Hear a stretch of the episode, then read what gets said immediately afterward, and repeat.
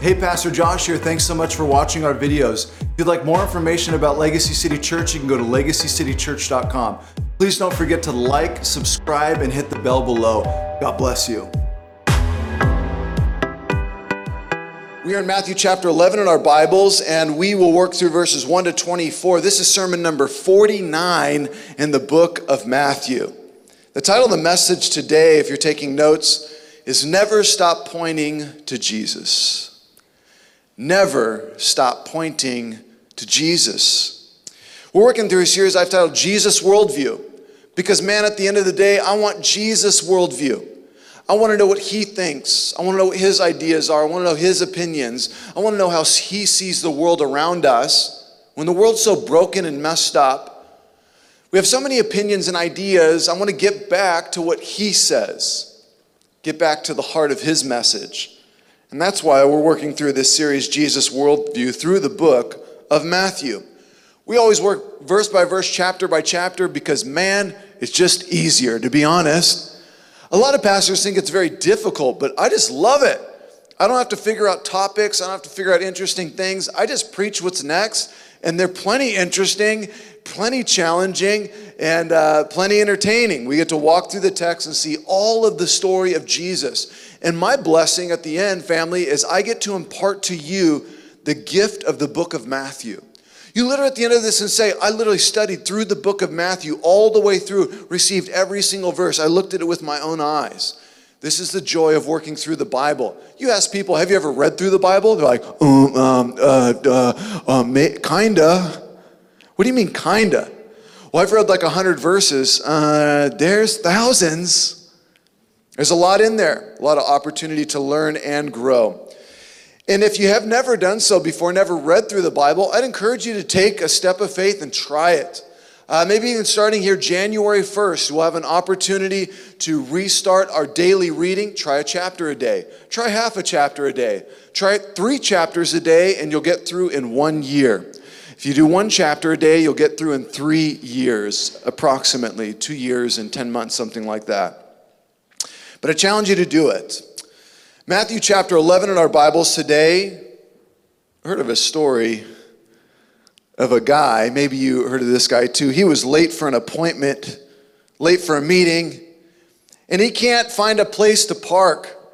So he circles the parking lot twice. He still can't find a place to park. He's stressing out because he wants to get in there to his meeting. He's going to be in big trouble if he doesn't get there fast. So, in desperation, he begins to pray, Lord, please Help me find a parking space right now.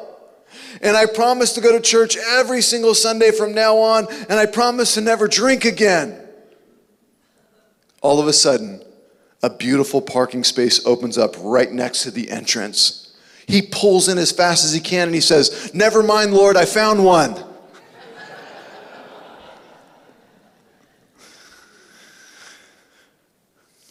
The deals we make with God are absolutely hilarious. I want to ask you this question today. I think we all wonder what is the greatest thing that we can accomplish and do in life. We don't want to miss it. We get this one life handed to us here on earth and we don't want to miss it. Lord, what do you want me to do? What, what is the greatest thing that I could accomplish? Is it is it build SpaceX and get us to Mars? Is it create the iPhone? Is it entertain at a, at a large level, make a lot of people laugh? Is it move people? Is it build things? Creating, loving, and serving? What, what is the point of all of this? What are we supposed to spend 90 years on, 100 years on, really? What's the point? And Jesus talks today about the greatest human to walk the earth, the goat, the greatest of all time. The greatest of all time. We will look at him and look what he did to be called the greatest of all humans. It may surprise you. And I want to challenge you before we dive into the text because sometimes we can, we can miss it just slightly. And what I mean by that is, you've already heard the title of the message, Never Stop Pointing to Jesus. But sometimes we compartmentalize our life or what we do every single day from pointing to Jesus. We say, well, I do this over here in church, and I do this over here when I have godly conversations, and I do this over here when I witness to that person and pray for that person. But what if all of it could be used to point to Jesus? Even building a rocket to go to Mars, building an iPhone, building a community. What if there was a way in which our work, our creativity, all that we do has a means to point to our God. I am motivated to build because. I am motivated to create because. I'm motivated to entertain and bring laughter and joy because. I have an underlining reason I do all of this. It is worship unto Him. Even if the world doesn't see it at first, we hope that long term they would discover that in you. Not all are called to be a pastor. Mine seems to be kind of easy in a way of understanding what I need to do. But hey, if you're a plumber, how in the world do I connect pipes and clean toilets and do this to the glory of God, you might ask? What about ministering to that customer? What about every single piece you put together, you do it with excellence? Because my God is excellent. He grows your business and He blesses you financially. You take your finances and you bless everybody in your neighborhood. You go out of your way to take all that God has given you your craft, your family, your friendships, your influence to what? Bring glory to Him. We got to figure out what it looks like. It looks different for every single one of us. But I want you to start to think this through as God has given you something. It may not even need to be overtly Christian. Sadly, we take every t shirt now and put Jesus Christ all over them and, and God is good all over them, and this is the only way we can do Christian this or that. Maybe not. I love looking at films that re- reflect the goodness and the grace and the mercy of God. And somehow his name isn't even in there, but it just blasts all of his goodness and truth right into the eyes of the viewer, right into their ears, washing them in his goodness and mercy. Can we figure out ways to do this? This is what I want you to think about as we work through our entire lives pointing to the Lord Jesus. We're in Matthew chapter 1, 11 in our Bible, starting in verse 1. Can we stand for the reading of God's word? Hey, we always stand for the reading of God's word to pay honor to Him and to remember whose word we're reading. He changes the mind, He changes the heart. His word stands forever. Take a look at verse 1 it says this When Jesus had finished instructing his 12 disciples, he went on from there to teach and preach in their cities. Now, when John heard in prison about the deeds of Christ, he sent word by his disciples and said to him, Are you the one who is to come, or shall we look for another? And Jesus answered them, Go tell John what you hear and see. The blind receive their sight and the lame walk. Lepers are cleansed and the deaf hear, and the dead are raised up, and the poor have good news. Preach to them. And Jesus, uh, and, and blessed, blessed is the one who is not offended by me. As they went away, Jesus began to speak to the crowd concerning John. What did you go out into the wilderness to see? A reed shaken by the wind? What then did you go out to see? A man dressed in soft clothing? Behold, those who wear soft clothing are kings and houses. What then did you go out to see? A prophet? Yes, I tell you, and more than a prophet. This is the one whom it is written Behold, I send a messenger before your face who will prepare your way before you. Truly I say to you, among those born of women, there has arisen no one greater than John the Baptist. Yet the one who is least in the kingdom of heaven is greater than he. Let's pray. Father, we thank you for your word, and we pray you would bless us today with your word. Fill us with your spirit, fill us with joy, fill us with peace, fill us with truth. Give us clarity, give us focus on you once again. We pray in Jesus' name. Amen. You can be seated. As verse 1 says, Jesus has just finished instructing his disciples on their future mission and what he will accomplish. They were being sent out as sheep amongst wolves, remember? And they were to be wise as serpents, but soft as doves. We got to receive some of that as we work through the text. We need to be wise. We need to be soft. Don't be foolish. Don't be rough. Wise as serpents, soft as doves. Why? Because you're being sent out amongst wolves. Understand who you're being sent out among. Be aware. Jesus instructed them they were to prepare to be persecuted. Pretty crazy. But he encouraged them to know that God had everything under control and he will accomplish his purpose. Jesus said, Don't worry. God knows every single bird that falls from the sky, every little sparrow, and he's going to take care of you. He's got it under control, he's got you covered. Jesus went from there after he instructed his disciples. He went from there to teach and preach in their cities and towns, it says. Verse 1. I like that Matthew makes a distinction between teaching and preaching in, in verse 1. It says he went on to teach and preach. Interesting. All teachers are not preachers, but all preachers should be teachers. All teachers are not preachers, but all preachers should be teachers. Preaching, you know what preaching is? It's knowledge on fire. I like this definition. Teaching is imparting information in a way for people to learn. Preaching is setting that information in people's hearts on fire so they are moved to live it out.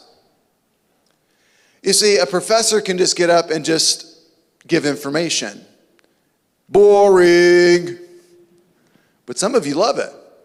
Like, actually, I love that class. It was fun. I like absorb. I mean, it was so good. I loved the information. But preaching is not just to be a giving of information, it is to be lighting the people's hearts and minds on fire to become more passionate about their relationship with God. And so Jesus did both. He'd go into the synagogues, he would sit down and he would talk with the rabbis and he would teach. But then he would go to the crowds and he would preach the Sermon on the Mount. Jesus did both. Just a small sidestep. I thought it was interesting. Look at verse 2. Now, when Jesus heard in, prison, I'm sorry, when John heard in prison about the deeds of Christ, he sent word by his disciples and said to him, Are you the one who is to come, or shall we look for another? John the Baptist, J the B, you guys know him? J the B, he was at prison in prison in this time by the hand of Herod. And uh, Herod was upset because John was preaching truth about Jesus, saying there was another king. He's like, What? I'm the king.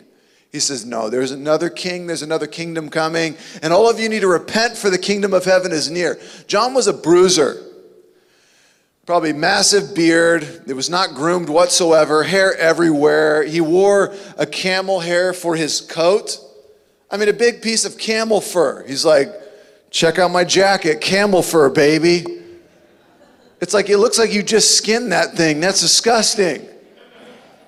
It says he ate locusts and wild honey. He just walk up to the beehive, thank you. This dude was a beast. And he stood out there and he preached repentance he preached judgment and he preached fire. He startled people. People were shocked by him.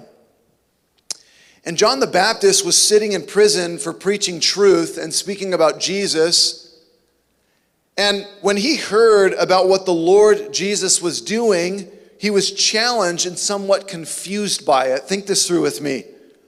He was wondering if Jesus is the true Messiah. Can you believe that? John the Baptist, the guy who baptized Jesus, who said, Behold, the Lamb of God who takes away the sins of the world, that guy sends his disciples from prison. He says, Hey, guys, uh, I know you've told me what's going on with Jesus. You got to go ask him what's really going on. I got to know before I die in here. Go ask him if he's the real Messiah because the stuff he's doing is confusing me. I don't get it. He was wondering if Jesus was the true Christ. Why? Why and how could John the Baptist question that? Well, you have to remember who John the Baptist was. He was the rugged prophet in the wilderness who had come to cast judgment on people, to preach fire and brimstone and repentance. for the kingdom of heaven is near. He was a no nonsense guy. He was set apart and holy in the wilderness. He, he removed himself from society. He was a radical. Then Jesus comes on the scene and he's hanging out with sinners, loving them and having conversations with the Pharisees and seeing even some of them come to follow Jesus. Jesus, the Messiah, the Lord of heaven, hanging out with tax collectors, drunks, gluttons, and the ultra fake religious, showing them love, having conversations with them. John the Baptist couldn't process it because he was the outcast, the radical prophet on the edge of society in the wilderness, calling people out, not hanging out with them. So Jesus was even turning John the Baptist and his followers' world upside down. Even John the Baptist. And I love this. I can see John the Baptist's followers having conversations, judging Jesus. John's in, John the Baptist in prison. And here is his followers, like John told us not to do that, not, not to hang out with those tax collectors. What is he doing? John taught us not to stay away from the fake religious. What is he doing? This doesn't make sense. And they go tell John, John, we don't think Jesus, he's not the Messiah, he's not the Christ. This guy's, he's doing weird stuff. He's not doing holy stuff, that's for sure. They're like, we got to go tell John everything. This can't be the Messiah. He's, he's in the world too much. He's doing things we would never do. He's doing things we would never do. I see this in the church all the time. Churches looking at other churches, cutting them down. Believers looking at other believers, cutting them down. Upset because they don't do Christianity like we do. They need to do this or that. We don't like their method, so we leave their church or we will judge them. John the Baptist struggled greatly with Jesus' method enough to send his disciples asking Jesus if he's the true Messiah. That's how much he struggled with it. I see this all the time. And it has taken me years because I did this as well. I would cut down everything that wasn't like me. And this is not right. If they are a brother or sister in Christ, why are we cutting them down? Jesus tells us in the parable that we are only to cut down dead wood that doesn't bear fruit. Well, they only got one piece of fruit on there. Well, enjoy it. Nice, one beautiful peach. That's all you got. Well, why don't you go eat of it? And do you really want the whole church to look like you? I don't. I do not want a church full of me.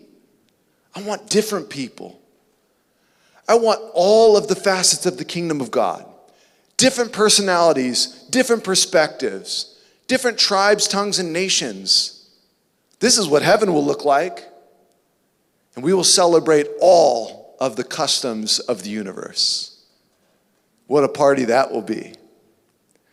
And you know what? When I get to know somebody who's different from me, and I discover things in gold in them that I never had, I'm blessed. I'm joyful. As hard as it is to look from different angles and perspectives, I'm not talking about essentials in Christianity. These things are non negotiable.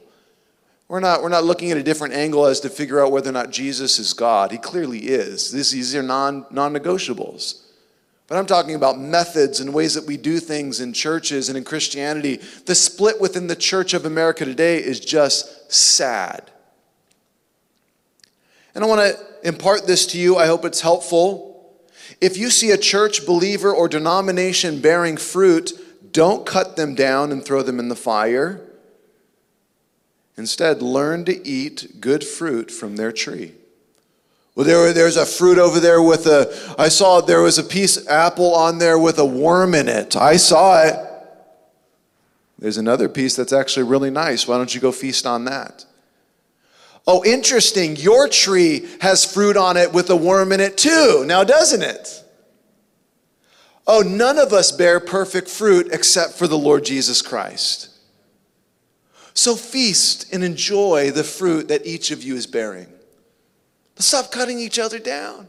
Let's love and serve each other. I love that the body of Christ is made up of so many different people. I'm telling you, when I first came to the Lord in my early 20s, I had this very focused view that this is exactly the template and the way a Christian has to be. They have to look this way, they have to act this way, they have to do this thing, they can't do that, they can't do that. I had this perf- I had this perfectly figured out. Then I went to the Middle East. Oh, you guys do things like way different than I do. What am I to say that you're not a child of God because you don't uh, have lights in a pulpit and do uh, three songs, announcements, two songs, a 40 minute sermon, and all right, we're done for the day? They're not doing church right.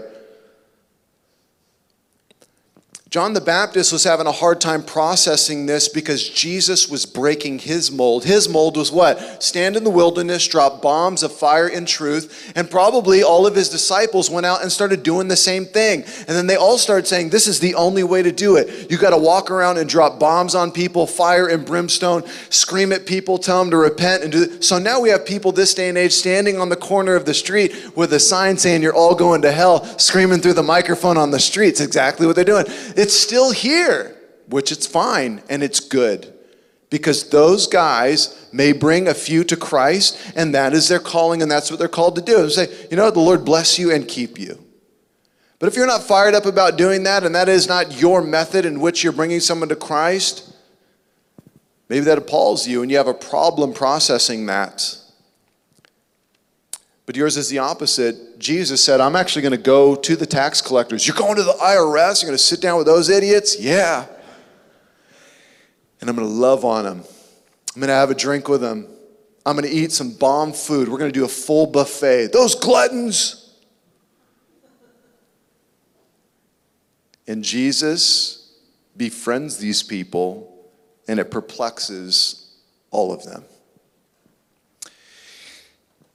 Jesus challenges and offends everyone, even me.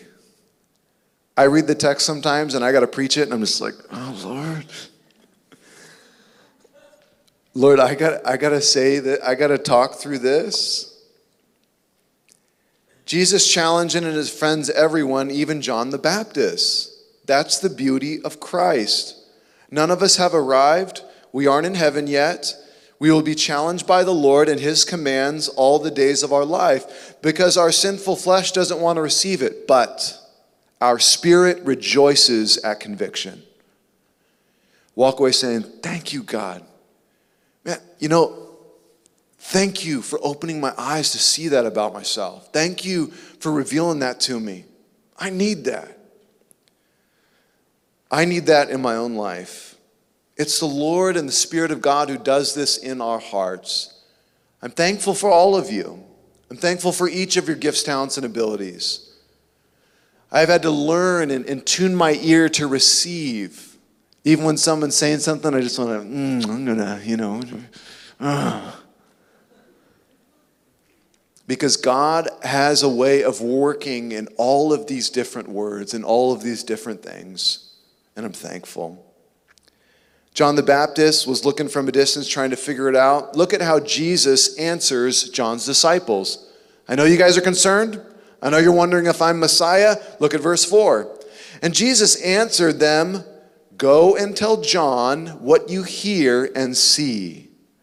The blind receive their sight, the lame walk, lepers are cleansed, the deaf hear, the dead are raised up, and the poor have good news preached to them and blessed is the one who is not offended by me.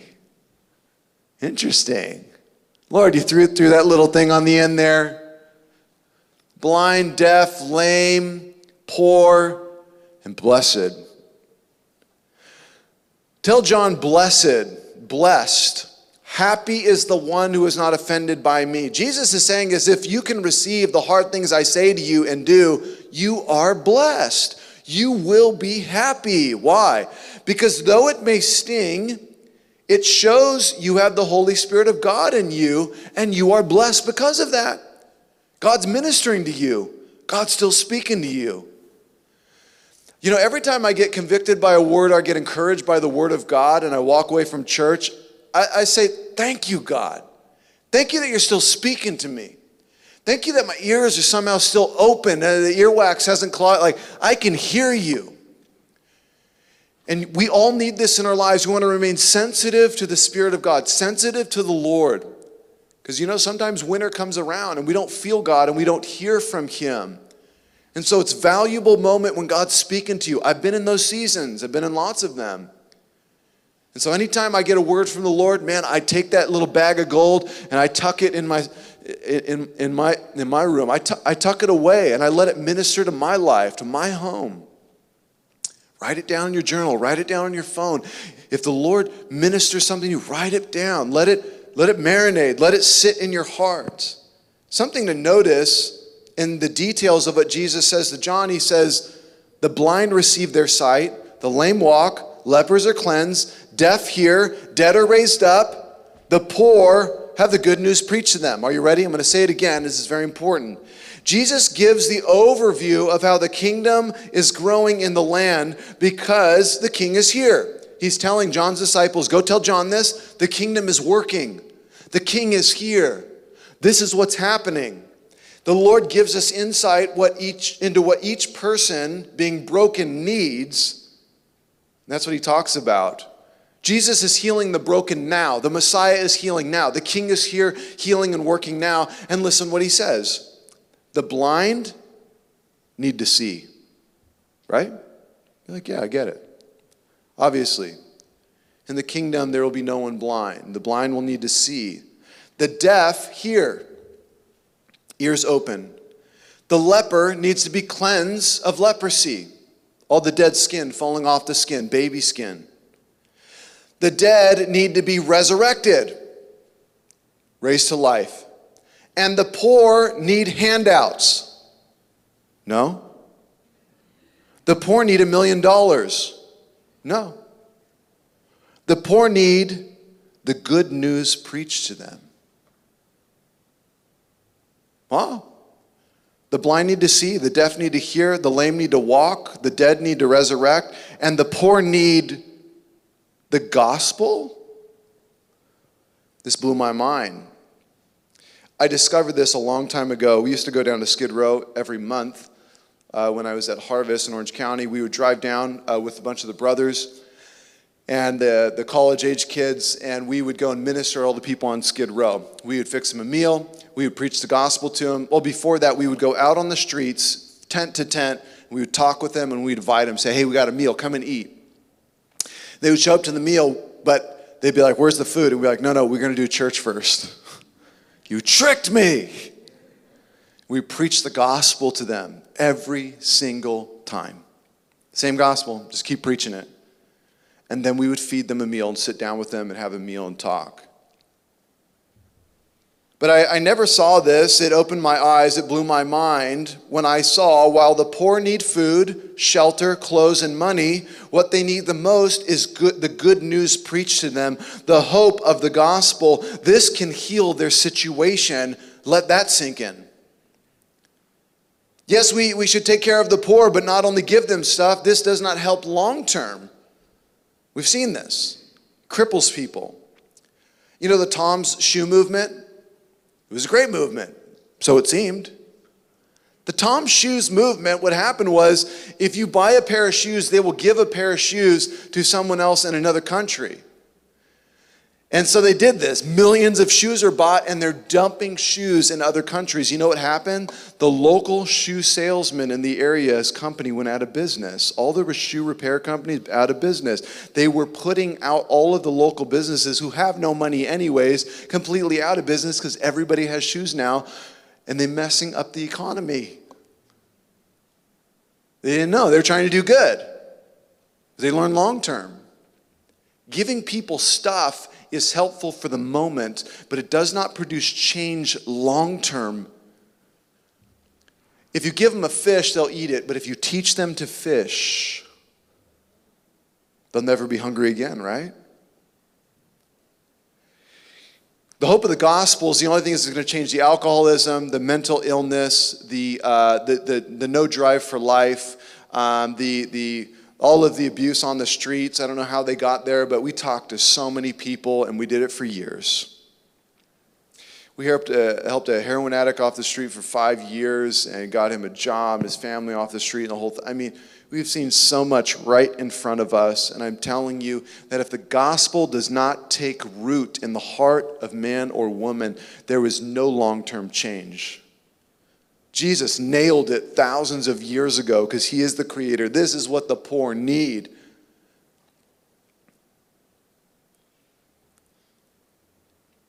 The gospel does this. So when we give to people, please, family, legacy, when you give to people, please give to people, please be generous.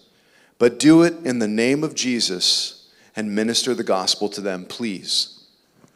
I give this money to you for gas in the name of Jesus. Is that okay? Um, uh, okay. I'm pointing to him. I'm saying about me. And I want to let you know that you've sinned before God, but there's a God who wants to forgive you and wants to love you and wants to resurrect your life right now today. Believe on the Lord Jesus, walk with him, turn to God with all of your heart, and he'll bless you, he'll take care of you. He'll wipe away your sins. He'll give you a greater gift than this 20 bucks for gas, the gift of heaven. Can I pray for you? Is that okay? Can I pray? Oh, what? What? You're going to pray for me right now here? Yeah, let me pray for you, man. Lord, bless this guy in Jesus' name. Amen. We'll see you soon. We have got to get to a place where we stop doing these exterior deeds and not pointing to Christ. We have to sink them. We have to figure out how to sink them, get clever, figure out how it works. Figure out ways to do this for Christ's glory before it's too late. When John the Baptist heard the news, his heart must have been established right there in his prison cell. He's by himself, he's in prison. I could see him jumping for joy in there. The disciples come back. He is the Messiah. The deaf hear, the blind see, the lame walk, and the poor hear the good news. It's happening. The kingdom is happening right now. John's like, Yes, I'm not afraid to die now. I can die now. I'm not afraid. He's here. The scene changes. John the Baptist's disciples go to tell, tell him what they have seen and heard from Jesus, and the Lord starts to talk to the crowds about John the Baptist. So, John the Baptist boys go off, they go to prison to go visit John and tell him everything, and then Jesus turns to the crowds and starts to address them and starts to tell them about John the Baptist. Verse 7, it says, As they went away, Jesus began to speak to the crowds concerning John. What did you go out to the wilderness to see? A reed shaken by the wind? What then did you go out to see? A man dressed in soft clothing? Behold, those who wear soft clothing are in kings' houses. What then did you go out to see? A prophet? Yes, I tell you. And more than a prophet, this is he whom it is written Behold, I send my messenger before your face, who will prepare your way before you. Verse 11 Truly I say to you, among those born of women, there has arisen no one greater than John the Baptist. Yet the one who is least in the kingdom of heaven is greater than he. Jesus asked the crowd, What did you go out into the wilderness to see? Nature? You go on a nature hike? No. You went to see John the Baptist, the radical fire judgment preacher. You wanted to see him, you wanted to see the show. And Jesus calls him greater than a prophet. Verse 11 the greatest human who's ever been born. Why would Jesus say such amazing things about John the Baptist? Family, you are looking at the greatest human ever born according to Jesus in the text today. He said, because of verse 10, this is why he's the greatest. Behold, I send my messenger before your face who will prepare your way before you. He prepared the way of the Lord. John the Baptist was simple. He prepared the way for Jesus. He pointed to Jesus and he lifted up Jesus. That's all he did. He's like, I'm just a, I'm just a simple person. I'm just here to uh, roll out the red carpet. Um, I'm the limo driver. I'm opening the door for him. Uh, I'm the butler. You know, I'm just here to point to him. Uh, I just need to step away from the picture. I'm just here for a little bit. Gonna, gonna help get things started, get things rolling. Here's the guy who says, Ladies and gentlemen, welcome the Lord Jesus Christ, right? Exit stage. That was his whole gig. It was simple. John 3 28, John says, You yourselves can testify that I am not the Christ. They thought he was the Messiah, John the Baptist. He's like, I'm not him, but am sent ahead of him. He's about to show up. Matthew 3 2. His message was simple and direct repent, for the kingdom of heaven is near. This is John. He willingly gave up the spotlight to Jesus, John 3:30. He must become greater, I must become less. He must increase, I must decrease. Luke 3:16 and John answered all of them, I baptize you with water, but one more powerful than I will come, the straps of whose sandals I am not worthy to untie. He will baptize you with the Holy Spirit and with fire. Jesus. Says, I can't even tie his shoes. This guy who's coming is the greatest. He's the goat. He's the one that you should be looking to. The best thing we could ever do in life is point to Jesus. That is our calling. All of our life, all of our gifts, talents, and abilities, all of our work, our family, our relationships, the whole shebang, everything points to Him. And I can't figure that out for you. I wish I could. We can have conversations about it. We can talk about it over coffee if you want to. We can explore. But you have to discover what God has placed right in front of you today. What has He given you? Then you figure out what it looks like to permeate all of that with the Lord Jesus and bringing Him glory. I don't know what you do, but whatever you do, please do it for the glory of God. And there's ways to do it. Do it with excellence, do it with character and integrity. If there's an opportunity arrives to, to sprinkle the attributes of God through what you do, try it. Let, let it show in the way you treat people, and the way you handle customers, and the way that you handle, in everything that you do, your coworkers, let it show Christ.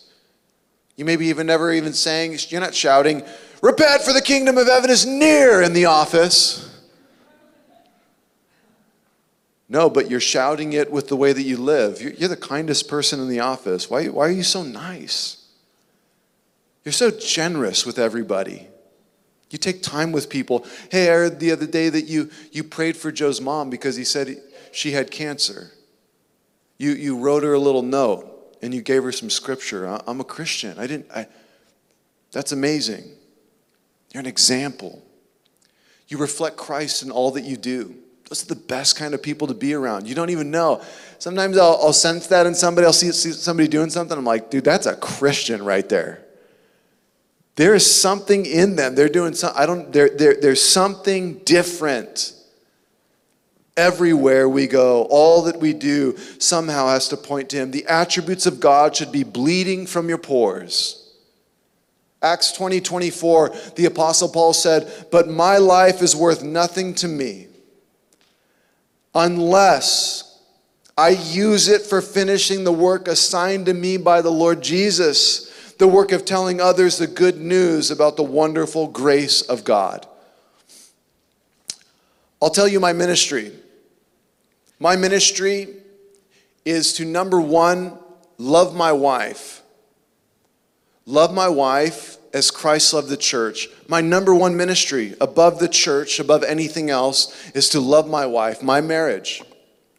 Number two, it is to love my kids and to teach them the Word of God above the church. My third ministry, from what I can tell, is to minister to the church. I, for some reason, have been equipped to preach. I don't know why. I was telling my, one of my best friends this two nights ago, I got sucked into this thing, man. I, I got worked over by God. I was just helping out a bunch of high school kids, and before you know it, I wake up and I'm like, oh my gosh, dude, my whole life is devoted to preaching and teaching the Word of God. How did this happen? And I can't get away from it. If I just stopped preaching today, you know how many emails I would get? Like, dude, what are you doing? You can't just stop preaching. Why not? I want to do something else. You can't do that. You're equipped to do this. This is your calling. It's what you have to do.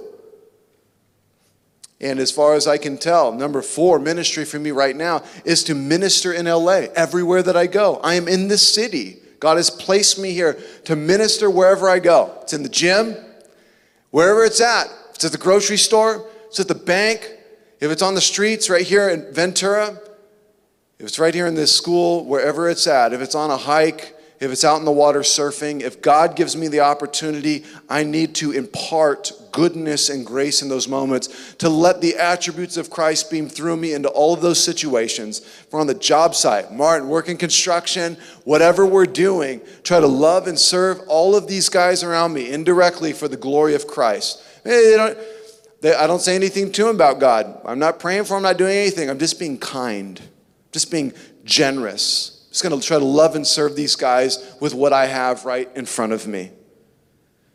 Please figure out your assignment and get on doing it for the Lord Jesus. It doesn't have to be a burden, it should be a blessing. You don't need to be anxious about it, just enjoy the ride. God's given you what He's given you right in front of you. Take that and use all of this for God's glory. Amen? Verse 11 says, John was the greatest to ever live, the goat, the greatest of all time, because he pointed to Jesus. love it. It also says, Yet the one who is least in the kingdom of heaven is greater than he. How is that? What does that mean? How can the least of the kingdom be greater than John if he is the goat? It's because those in the new kingdom get to experience the new covenant, which John didn't get to experience on earth, John the Baptist. John the Baptist would say about Jesus, Behold the Lamb of God who takes away the sins of the world. Yet John had probably sacrificed a lamb in the previous month. He was still going to the temple and sacrificing. The new covenant would be established no more temple needed, no more sacrifice of animals, no more living according to the law of Moses, now living according to the law of Christ. John never experienced that, but you and I get to. And I'm sure Jesus is talking about us, me, the least in the kingdom. We are greater than John, even being the least in the kingdom, because of the work of Jesus. Because of his work, we're not sacrificing animals for our sins. He's done a great work, and we get to enjoy this new covenant, which people for thousands of years never got to experience. They were in the old covenant and the law of God, which was a picture of the covenant that was to come. Take a look at these final verses. We're going to just work through them. They're kind of a paraphrased story. I want you to see it, though. Jesus goes on to explain to the crowd from the days of John the Baptist until now, the kingdom of heaven has suffered violence, and the violent take it by force. For all the prophets and the law prophesied until John. And if you are willing to accept it, he is Elijah who has come. He who has ear, let him hear. This is speaking and pointing ultimately to John the Baptist being the greatest prophet and pointing to Jesus, but it has not come easy. All the prophets were killed, shut down, attacked, I mean, for all kinds of things, not listened to. God's people did not listen uh, to many of the prophets. They went on and did their own thing, rebelled. I shouldn't say God's people, I say Israel, because those who were God's people actually did listen to him. But there was a lot of rebellion over the years, and the prophets suffered. Uh, look at verse 16. But to what shall I compare this generation? It is like children sitting in the marketplace and calling to their playmates. We played the flute for you, but you did not dance. We sang a dirge and you did not mourn. It's a sad song. People don't listen and don't want the Lord. That's the point that he's making. We, we played and you didn't dance. We sang and you, you didn't mourn. You weren't a part of it. You didn't want it. They hear, but they don't respond. They see, but they don't believe. For John came neither eating nor drinking, verse 18, and they said he was a demon. They're like, he didn't even act like the sinners, and they called him a demon. They called him a demon. He, he wasn't a drunkard, he wasn't a glutton, he wasn't even hanging out with them, and they looked at him and said, That dude's a demon. How could he be a demon when he's doing holy things? John can't win. People reject his truth. Verse 19, the Son of Man came eating and drinking. Jesus did the opposite. And they say, Look at him, a glutton and a drunkard, a friend of tax collectors and sinners. Yet wisdom is justified by her deeds. Jesus lives love and truth, does the opposite of John, and still gets rejected. Look at verse 20. Then he began to denounce cities, Jesus. Jesus begins to denounce cities and territories where most of his mighty works had been done because they did not repent. Woe to you, Chorazin! Woe to you, Bethsaida! For if the mighty works done in you had been done in Tyre and Sidon, they would have repented long ago in sackcloth and ashes. But I tell you, it will be more bearable on the day of judgment for Tyre and Sidon than for you. And you, Capernaum, will you be exalted to heaven? You will be brought down to Hades. For if the mighty works done in you had been done in Sodom and Gomorrah, it would have remained until this day. But I tell you that it will be no will be more tolerable on the day of judgment for the land of Sodom than for you. More tolerable than for Sodom and Gomorrah than for Capernaum. Yikes. John the Baptist was nervous that he was seeing too much hanging out with sinners and not enough judgment from Jesus. Then, after John's disciples leaves, Jesus drops bombs on those listening. He says, In the day of judgment, it will be more tolerable for Sodom than you, Capernaum. How can that be? I'll tell you. It's because Jesus spent most of his time in that region. Everyone knew him in Capernaum, everyone saw him, everybody had conversations with him. He did miracles before their eyes, and they still didn't believe. Sodom had none of those things. Jesus did not walk through Sodom and Gomorrah and do miracles, have conversation with them, teach to them, and preach them, grow up in that town. Nope. But Capernaum, they knew, and they still reject him. It seems Jesus is making the point that the more you know, the more accountable you will be on that day of judgment. I am scared for America for sure. We have seen the Lord. We are not ignorant. There are more churches in America than any country, more preachers. There used to be more Christians. Wild. And this nation will be held accountable for disbelief when the Lord Jesus was standing right in front of them. We got so many sermons. We got, we got four Bibles at our house. We got, you, know, you just got so much gospel, so much Jesus, so much church. It's all here. And so much disbelief. Final verse, Acts 17:30. The times of ignorance God overlooked. But now he commands all people everywhere to repent, because he has fixed a day on which he will judge the world in righteousness by a man whom he has appointed, the Lord Jesus. And of this he has given assurance to all by raising him from the dead. Family, there was a time of ignorance, but that time is not anymore. Let it not be so for legacy. Nope not for you guys. Though we live in a city who rejects Christ, we will walk with him by faith. We will live according to his commands. We will shine the light of Jesus everywhere we go. We will lift up Jesus until the very end, and he will draw men and women to himself in this city. Amen? He will do the work, he will accomplish it. And I want to encourage you. You're here today, you're worshiping today.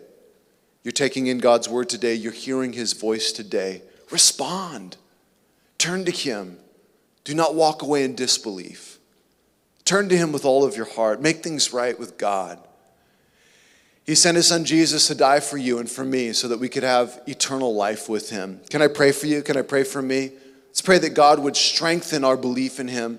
Let's, let's pray and ask God to make our lives pointing to him all the days of our life always pointing to Jesus. Let's pray. Father, we thank you for your word. And Lord, startling, scary, Lord, with Capernaum, that Jesus, you did miracles before their face. They knew. They saw that you were the Messiah. They saw you were the one, and they still rejected you. Oh Lord, let it not be with us. So many say, if I could only see the Lord, if you only do a miracle in front of my face, if I could see God, then I would follow Him.